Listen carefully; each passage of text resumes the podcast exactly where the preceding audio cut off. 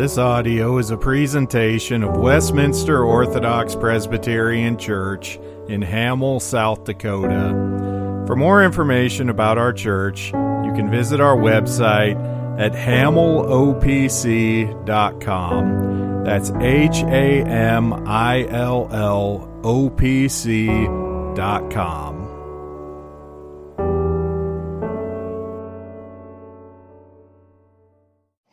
The word comes to us today from 1 Samuel chapter 7.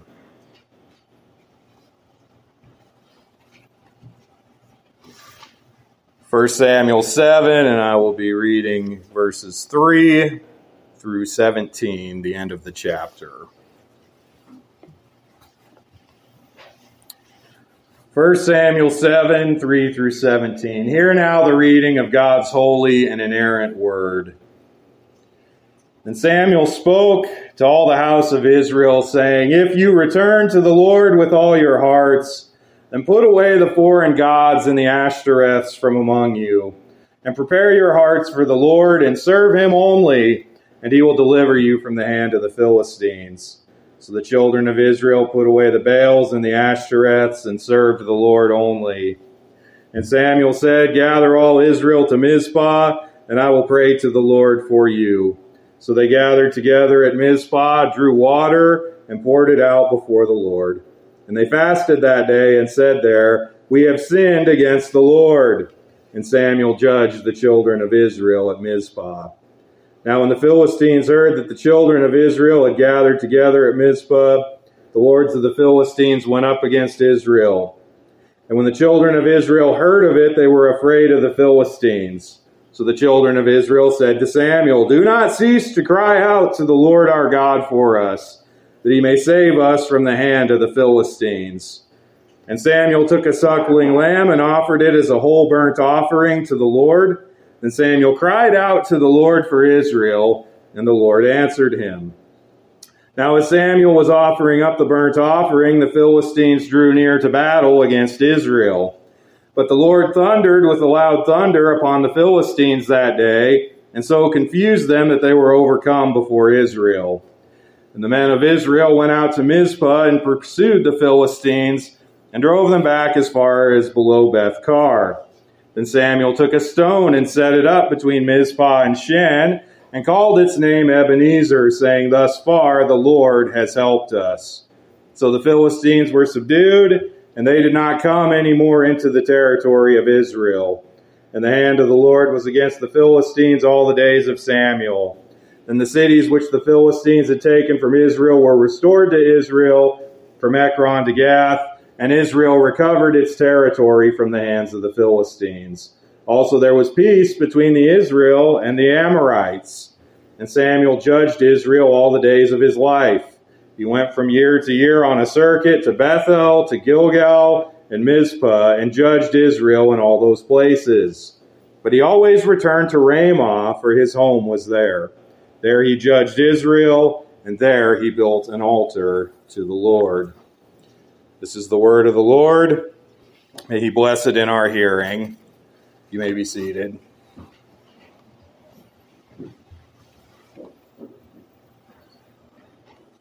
Let us pray. Father, as we approach your word today, I pray that you would incline our hearts towards you by the work of your Holy Spirit to receive it. That as we see your people here in a time of repentance and in a time of renewal, a time of reformation and inclining their hearts again towards you, that we, as we gather in your name, would incline our hearts towards you and that we would receive your word and faithfully put it into practice in our lives. And we pray this in Jesus' name. Amen. Well, we are a part here of a Presbyterian church, a Presbyterian church, part of the broader Reformed tradition. Now, a question I want to put before you is why are you Reformed? What is Reformation. And why is this church and why are you a part of a church that so identifies itself with Reformation? Maybe you've never asked yourself this question before. Maybe you are reformed because you always have been. You may have been born in this church or a church like it, grown up in the reformed tradition, and that's just always the way it's been. And if so, that's, that's fine. But why be reformed? Why reformation? There's something much more important to, or more important than a label that we apply to our theological tradition that we might put on our buildings or anything of that sort. Reformation is about return to God's Word and God's will for the life of His church and His people. Reformation lets God's Word stand in authority over who we are and what we do. Now, it is important to, to state this and to remember this in our day as there is a present trend. I've mentioned it before, but it's known as deconstruction. It's, it's popular, particularly among younger generations, where they start deconstructing, they start taking their faith apart, putting themselves in judgment over their faith, what they've heard, what they've taught, choosing what to accept, choosing what to reject. And this is usually a road to apostasy and to ruin. Now, many proponents of deconstruction will say that, well, we're just doing what the reformers did. This is just a new reformation. But they are wrong. They are trying to deceive, or they are deceived. Reformation lets God and His Word stand in authority over us, and we conform ourselves anew and afresh to God's will. Deconstruction is where we stand in authority over God, or try to, we can't, but we will certainly try, and in such a way become our own God. Reformation as a return to God's Word is seen in our Reformation history. On October 31st of 1517, the Augustinian monk Martin Luther, who wrote the first song we sang today, nailed a document to the front door of the Castle Church in Wittenberg, Germany It was an invitation to debate. It was a list of 95 theses, 95 propositions about the abuses of the Roman Catholic Church, particularly their practice of selling indulgences, trying to sell forgiveness, trying to sell spiritual blessings for money. Luther objected to this practice because he did not see such things in Scripture, and so he wanted to take his stand. But Luther's action helped to fuel a broader recovery of the gospel, of salvation by grace alone, through faith alone, and in Christ alone. Led to further reforms of worship. The medieval Roman church had embraced many superstitions, many unbiblical practices. They added five more sacraments to baptism and the Lord's Supper, and then they even corrupted those original two with the embrace of transubstantiation, that bread and wine physically, substantially become Christ's body and blood. Their doctrine of baptismal regeneration, that baptism actually washed away sins and infused grace to anyone who received it. They would only offer the Mass in Latin, even though very few of the people at the time knew Latin. They worshiped images, breaking the second commandment. They worshiped Mary and the saints, breaking the first commandment. So the Reformation was very concerned with the recovery of the true worship of the true God in obedience to what was set forth in His Word. But the Protestant Reformation was not the only time in history where God's people had needed or undertaken such renewal. We have been studying this book of 1 Samuel. This is actually, Lord willing, the last week we'll be in 1 Samuel for a while. I plan next week to actually return to Genesis, the series that I started back in the fall. But for today, we are again in 1 Samuel, a book that has been set against a backdrop of serious corruption and idolatry and apostasy by God's people. The only real glimmers of hope have centered around a single young man, Samuel, who has emerged as a prophet of the Lord in this dark time. Now, we have been without Samuel in the most recent chapters, as we have seen this narrative of the ark of God captured by the Philistines, and how God, even through that, has done a mighty work among the Philistines. though also judged them for their blasphemy and idolatry against him. But here in the remainder of chapter 7, Samuel returns. And he returns with this clear purpose of bringing reformation to God's people, of bringing them back to the right worship of God and reliance upon Him. A motto of the Protestant Reformation was in Latin. I'm not very good at Latin. I'm probably pronouncing this wrong, but post tenebras lux, or after darkness light. Well, today in 1 Samuel, we see for Israel, after a prolonged period of darkness, returning, at least for a moment, to light. This will be a good ending point for now. As I said, Lord willing, next week we'll be back in Genesis. But I think that this leaves us in the right sort of place after we've looked at all of this darkness and sin and rebellion to leave at the solution, to leave at where such a people ought to go. So we will look today at this Reformation under Samuel in chapter 7 in four points. First, we see a repentance from idolatry in verses 3 and 4. Second, we see a return to the worship of God in verses 5 through 11. And then third, we see a remembrance of God's goodness in verse 12. And then finally, the restoration of Israel in verses 13 through 17. So again, we have repentance from idolatry, return to the worship of God, remembrance of God's goodness, and then restoration of Israel. So, first, we will look at Israel's repentance from idolatry in verses 3 and 4. It is here we are reintroduced to Samuel. The last time we had seen him before this was back in chapter 3. He was just a boy. He then receded into the background as the judgment of the priesthood and the Philistine conflict took center stage for a time. Samuel now reappears after a bittersweet account that we looked at last time, where God's ark returned to Israel, returned to his people, only to enter an all new 20 year exile among the outsider Gibeonites at Kiriath Jearim. It seems that perhaps this is what finally brought Israel to a point of change. We read at the end of verse 2 last time that they lamented after the Lord. They saw the Lord's ark come back only to find themselves rebellious and unworthy, and many of their own struck down for disobedience. And so Samuel, now himself a grown man and a prophet, returns and speaks. Now he prefaces his teaching with, If you return to the Lord with all your hearts. The people were gathered because of a recognition by the people that they needed to return to the Lord. They had witnessed this time of Ichabod. The glory of the Lord had departed. And to this point, it had not in any meaningful sense come back. People lamented after the Lord because he had not been with them and he had not been for them. They had been humbled, and now finally they were ready to return.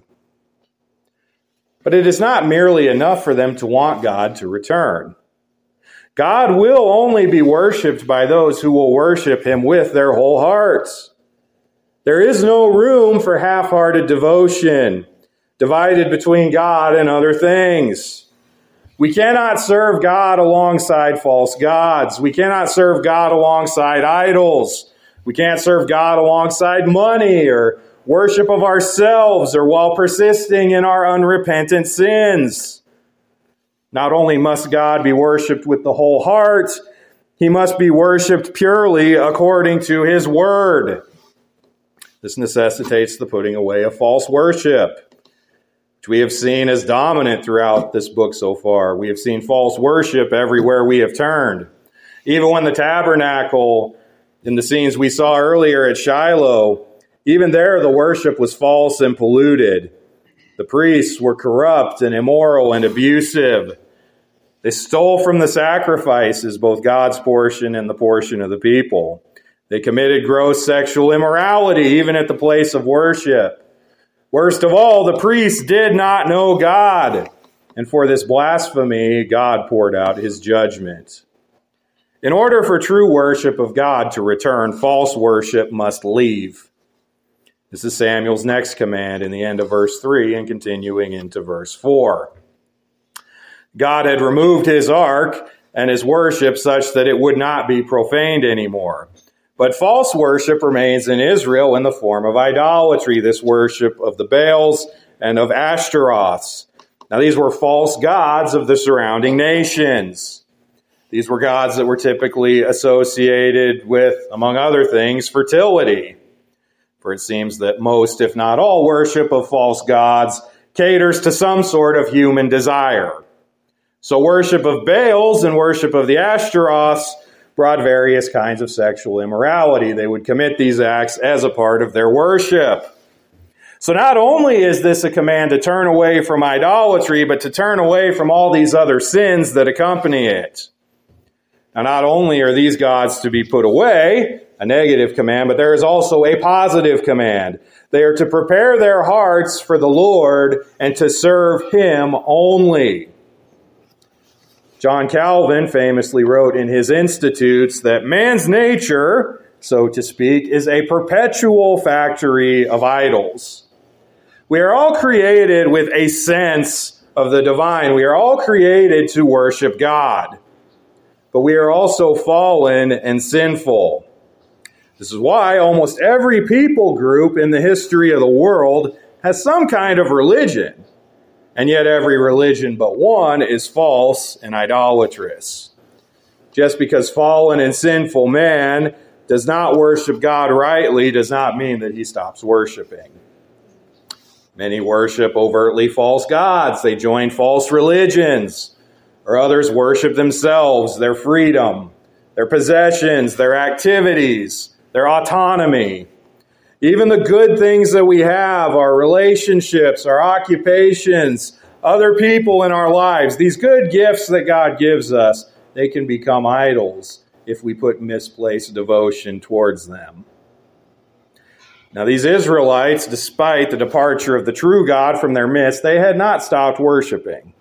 They embraced the gods of the nations. They crafted idols and worshiped them instead. But Samuel tells them that this time is at an end. It has to be. With this comes a promise that if they turn from their sin, God will deliver them out of the hands of the Philistines. Now, here one might ask is it right to place their victory over the Philistines as contingent on their repentance? Could this maybe get at something of a prosperity teaching where we are commanded to serve God, and then if we do, all of our problems will go away. No, that's not what's going on here. We do have to remember how we got where we did with this Philistine situation and this conflict. Israel is under the hand of the Philistines precisely because they have turned away from God and served idols. They know this. They remember the disaster of chapter 4 where they made the superstitious power play with the ark that resulted in their severe defeat and the ark's capture. But God, in His grace and favor to His people, through Samuel, gives them a promise. If they will repent of this sin that has brought the calamity, He will deliver them from it. He will deliver them from the Philistines. He will remove this chastening and discipline from them. This is a unique case given by God's special revelation. This does not mean that we can or should presume that repentance from sin on our part will automatically grant us deliverance from temporal problems. But for Israel, in this case, God does promise just that. And we read in verse 4 that the people listen, they obey, they put their idols away and serve the Lord alone. Now, sadly, this is not a permanent resolution. Idolatry will return over and over again to the people of Israel. It will plague them all the way until the time they go into exile, when God casts them out of the land for their rejection of Him. If they want to worship the gods of the nations, among the nations, they will go. Those who will not have God as their God will not live as His people with His blessings and benefits. Now we know that the worship of Baal will feature prominently later in the ministry of Elijah and other prophets of Israel. But for now, Baal and the Ashtaroth are put away. Israel, for a time, will refrain from this false worship and reform around God's word and God's will. And so we have seen Israel's repentance in their putting away of idols. But this is not all that this repentance entails. Yes, repentance does require the putting away of sin. There is no repentance where one does not strive to stop sinning. But there is not only a putting off of sin, there is also an obedience characteristic of repentance. We turn to this now in our second point a return to true worship in verses 5 through 11. So Samuel calls the people to an assembly at Mizpah, where he says he will pray for them. We see that this assembly involves the pouring out of water and the fasting from food. As part of their contrition, as a part of their being sorry for their sin, the people recognize that their need for reconciliation to God is even greater than their material need for food and water. What good is physical life? What good is food and drink if separated from God's presence and salvation? They take on an outward state to reflect their inward state, their spiritual state of poverty and starvation and need before God. They have turned away from that sin and now confess that they have sinned against the Lord. Now, we also see in the end of verse 6 Samuel's ascent to the judgeship.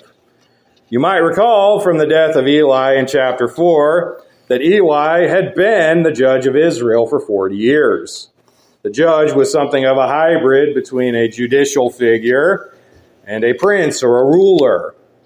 Now, we already know that Samuel has been doing some of the work of a prophet and a priest, but now he takes on something at least resembling externally the role of a king. He's not a king, not by name. There won't be a king until later, but something functionally similar, a, a governmental leader and ruler.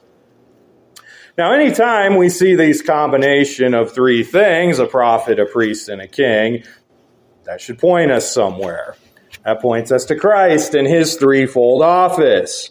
And so Samuel is here, as he often is, something of a type of Christ. He was established as a prophet in chapter 3. Here he's doing the duty of something like a king, like a ruler, governing the people judicially. Then we'll see something of his priestly intercession here in a moment. But first, in verse 7, we have a quick look at the Philistine situation. The Philistines get word that this assembly at Mizpah is going on, and they smell an opportunity they decide to send their troops there to, in their eyes, once again, lay Israel low, continue to defeat them, continue to conquer them, just as they did in chapter 4. If everybody's all together in one place and they're distracted with their worship, that's a good opportunity for us, they think. And the people of Israel find out about this and they are afraid. So, how do they respond? This is where we see Samuel doing something of a priestly intercession. The people ask him to pray for them, but not just to pray once and be done. They say, Do not cease to cry out to the Lord our God for us. They realize this is a desperate situation that requires desperate prayer. Might perhaps bring back to mind Hannah's desperate prayer all the way back in chapter 1 when she was barren and tormented by a rival wife, and rather than taking to despair and sin and a returning of evil for evil, she turns to the Lord in a deep, heartfelt prayer that God might do something about her situation. So here now, the son who was the answer to that very prayer is called upon to pray similarly. But first, in verse 9, Samuel offers a sacrifice for the people. Again, a part of priestly intercession. Now, you remember that the Philistines in chapter 6 attempted to bring a guilt offering to God to turn his plagues away, but their sacrifice, their offering, was unacceptable. They made idols. They made gold images of unclean things. They made tumors and mice and sent them with the ark. But Samuel here offers an acceptable sacrifice a young lamb, at least eight days old, as you might see in Leviticus 22, a lamb to take away their sins. Again, this should point you somewhere. to something ahead, to the Lamb of God who takes away the sin of the world. Jesus Christ, the once for all sacrifice and substitute, who bears our sins and reconciles us to God. All this talk we've had in the previous weeks and previous chapters among both the Israelites and the Philistines about the need for reconciliation to God, here we see by types and shadows where reconciliation to God truly comes from. It is only in the Lamb of God. And after this sacrifice, Samuel does pray this desperate prayer. As we see at the end of verse 9, the Lord answers him. Where sacrifices and prayers had for so long been offered in Israel in vain, stained by corruption and sin and idolatry, on that day the Lord heard. And in verse 10, the Lord responds. He responds with a pure and righteous vengeance against the Philistines those who had oppressed and violated and done such great harm to his people. God had seen and heard and accepted Israel's repentance, and he himself fought against the Philistines on their behalf. We see the Lord confuses the Philistines. In war, communication and organization are critical. You can have the most troops and you can have the best weapons, and yet, if you cannot get them where they need to be to do what they are supposed to do, you will be defeated. God disrupts the Philistines. He throws them into chaos. We read that God thundered against the Philistines. Now remember, up to this point, one of the false gods Israel had been worshiping was Baal. Baal was known as a fertility god, as I mentioned earlier, but he's also known as a storm god. But the problem with Baal is that whatever power is ascribed to him, whatever is claimed about him, he is a false god. He cannot thunder against anyone. It is Yahweh, the God of Israel, who truly sends thunder and who thunders against his enemies. And the Philistines fall into chaos. They cannot attack. They are confused. They probably are even turning on each other and all that is left for Israel to do is to pursue them and pick off the retreating survivors. God has accepted Israel's repentance and their return to worship, and he has sent deliverance. But now a question remains. What will come of this repentance and return now that the battle against the Philistines is won? We turn to our third point today remembrance in verse 12 so that they might not forget what has happened this day, eh, their repentance and their victory over the Philistines. Samuel, in the presence of Israel, raises a stone of remembrance, a memorial named Ebenezer. This is why when we sing the hymn, Come Thou Fount of Every Blessing, it's where that verse comes from. Here I raise my Ebenezer, hither by thy help I've come. It is to remember and praise God for what He has done for us in the past. How often, when we come to God in perhaps a desperate situation and we repent and we pray and God hears us and helps us and delivers us, do we not even bother to return to God to thank Him? Samuel wants it to be known, he wants it to be clear that it is God who has helped them and God alone who receives the glory, and he does not want the people to forget. This, too, was one of the founding principles of the Reformation. Another Latin term, soli Deo Gloria, glory be to God alone. Or to put it in the words of Samuel, thus far the Lord has helped us. No one else, not Baal, not Ashtaroth, not our own might and power. The Lord has helped us. And so that they might remember, so that this might be memorialized, he sets up the stone. Stones last a long time. They typically outlast the lives of the people who set them up. You head west of here to the hills, you'll see, for instance, Mount Rushmore. It's a national symbol. It's been there a long time. Barring some disaster, it won't be going anywhere for a while. It's carved into stone. A reminder of history, a reminder of leaders of our land. So Samuel wants there to be something as a permanent reminder to the people of God's mercy and deliverance after they have so often forgotten, even after that generation is dead and gone. And we too, as God's people, need to be reminded. Just as the Israelites would not have overcome the Philistines apart from God's help, we would not be where we are. We would not be what we are. We would not have done what we have done had God not helped us thus far. God upholds our very lives. Our days are in His hands. Every good and perfect gift comes from Him. And yet we are prone to forget we are inclined to take his glory for ourselves or to give it to others. The victory over the Philistines, just as any victory we gain in our lives, is not of our own hands. Whatever good we have is by grace. We deserve only our sin, death, and hell. Yet God, in so many times and in so many ways, pours out his mercy and favor and help upon us. And what do we do? Often we forget. We forget God. We forget his mighty works. We forget what he has done for us in saving us from our sin and misery. We need Ebenezer's. We need stones of remembrance. Not so much literal physical stones, but we need reminders. We need to reflect on what God has done and give thanks for what He has done. This is part of why we're here.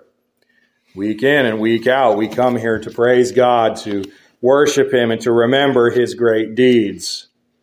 We remember through the word we hear, the songs that we sing, the prayers that we pray, the sacraments, all of these remind us of God and all his wonderful works for us. We do this, we come together like this week in and week out because we are inclined to forget. Because as the hymn continues, prone to wander, Lord, I feel it, prone to leave the God I love. We need reminders. We need to hear the word. We need to hear it early and often.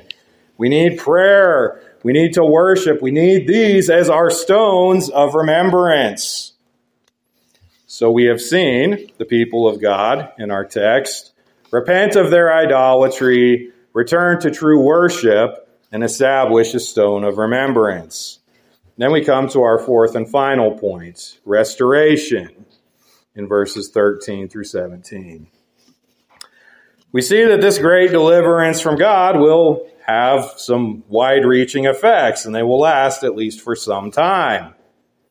Not only are the Philistines defeated that day, but Israel will have victory over the Philistines during all of Samuel's judgeship. The lands and the cities that the Philistines had taken would be returned. Not only that, but they would have peace with the Amorites, another one of their enemies. The Amorites were a people that historically they were something of a thorn in the side of Israel. They were another group of Canaanites, one that continued to fight, continued to make war with Israel. They were not wiped out in the conquest of Joshua. But in the days of Samuel, even they would not be a problem for Israel. We see in the last few verses of this chapter a summary of Samuel's days as judge. He'd spend the rest of his life in that role. He would travel in a circuit around Israel and carry out his judgment, settling disputes, dealing with concerns over enemies, all the while keeping his home in Ramah. We also read that he builds an altar to the Lord there in his hometown. He would continue to worship the Lord faithfully. He would not forget what God had done. Now, this is important because what we have in Samuel is the last good judge of Israel. Remember that in the book of Judges, there was these cycles. The people would rebel and fall into idolatry. God would raise up a judge who would bring deliverance, and then the people would repent and be restored for a time until falling again back into sin and idolatry. Sometimes the judges themselves would ultimately prove unrighteous. You could think of Gideon after his great military victory. He took on many wives, had many sons. It led to strife in the kingdom, it led to idolatry. Samson preferred the company of foreign women. led him astray into his eventual capture and death. But Samuel remains a righteous and faithful judge his whole life. He does not forget. Samuel is perhaps the greatest of the judges, but he is also the last judge, for after him comes the demand for a king. Still, for now, it is sufficient to say that after their repentance, God's people have been restored. They again possess their land and they worship their God. They have undergone a reformation, a putting away of false worship, and again believing and embracing God by grace through faith. This was the Reformation that Samuel led. It was the kind of Reformation that Luther and our reformers made. And this is our call to Reformation even now. As I quoted earlier from Calvin, our hearts are idol factories. We are prone to wander. We are prone to forget God and His grace and His mercy and salvation. But the gospel reminds us of Christ and who He is and what He has done. He is the Lamb of God on whom the sins of all His people were laid. He was slain as the once for all perfect sacrifice. He is our perfect prophet, priest, and king who teaches us our, of our salvation in the gospel, who redeemed us by his sacrifice and continues to intercede for us, and our king who rules over us by his word and spirit while subduing and conquering his and our enemies. He is the greater Samuel. He is the greatest of all and his gospel received as a free gift by grace through faith is the only way to salvation. There is no other name under heaven by which man can be saved. Salvation is by grace alone, through faith alone, and it is in Christ alone. So, what will you do with this Christ who was typified to Samuel and the people of Israel thousands of years ago, but now is plainly known? through this gospel? Will you rebel and go your own way apart from Christ as Israel did in the earlier chapters? Will you forget about him? Will you walk out the door today with your heart far from him? Or will you come to Christ, worship Christ, raise a stone of remembrance for Christ and all the great things that he has done, and live a life of joyful thankfulness, loving God, serving God, and loving neighbor as he has called you to do. That is our call today. It is our call to reformation throughout all of our time in this world and throughout all the life and history of the church. Repent of your sins, believe in the gospel, love and serve Christ, and may we all do so today and forever. Let us pray. Father, we thank you for your word. We know that it is by your word and only by your word that there is life, that there is hope, that there is instruction in what is true concerning you and how we are to worship you. I pray that we would be a people faithful to your word, that we would be constantly returning to your word, reforming our lives and ourselves and our church around your word in any way that we need to that we would be faithful to what you have called us to do in this life. We pray that you would keep us and preserve us and remind us of you and your works throughout all of our lives as we look forward to the life to come. And we pray this in Jesus' name. Amen.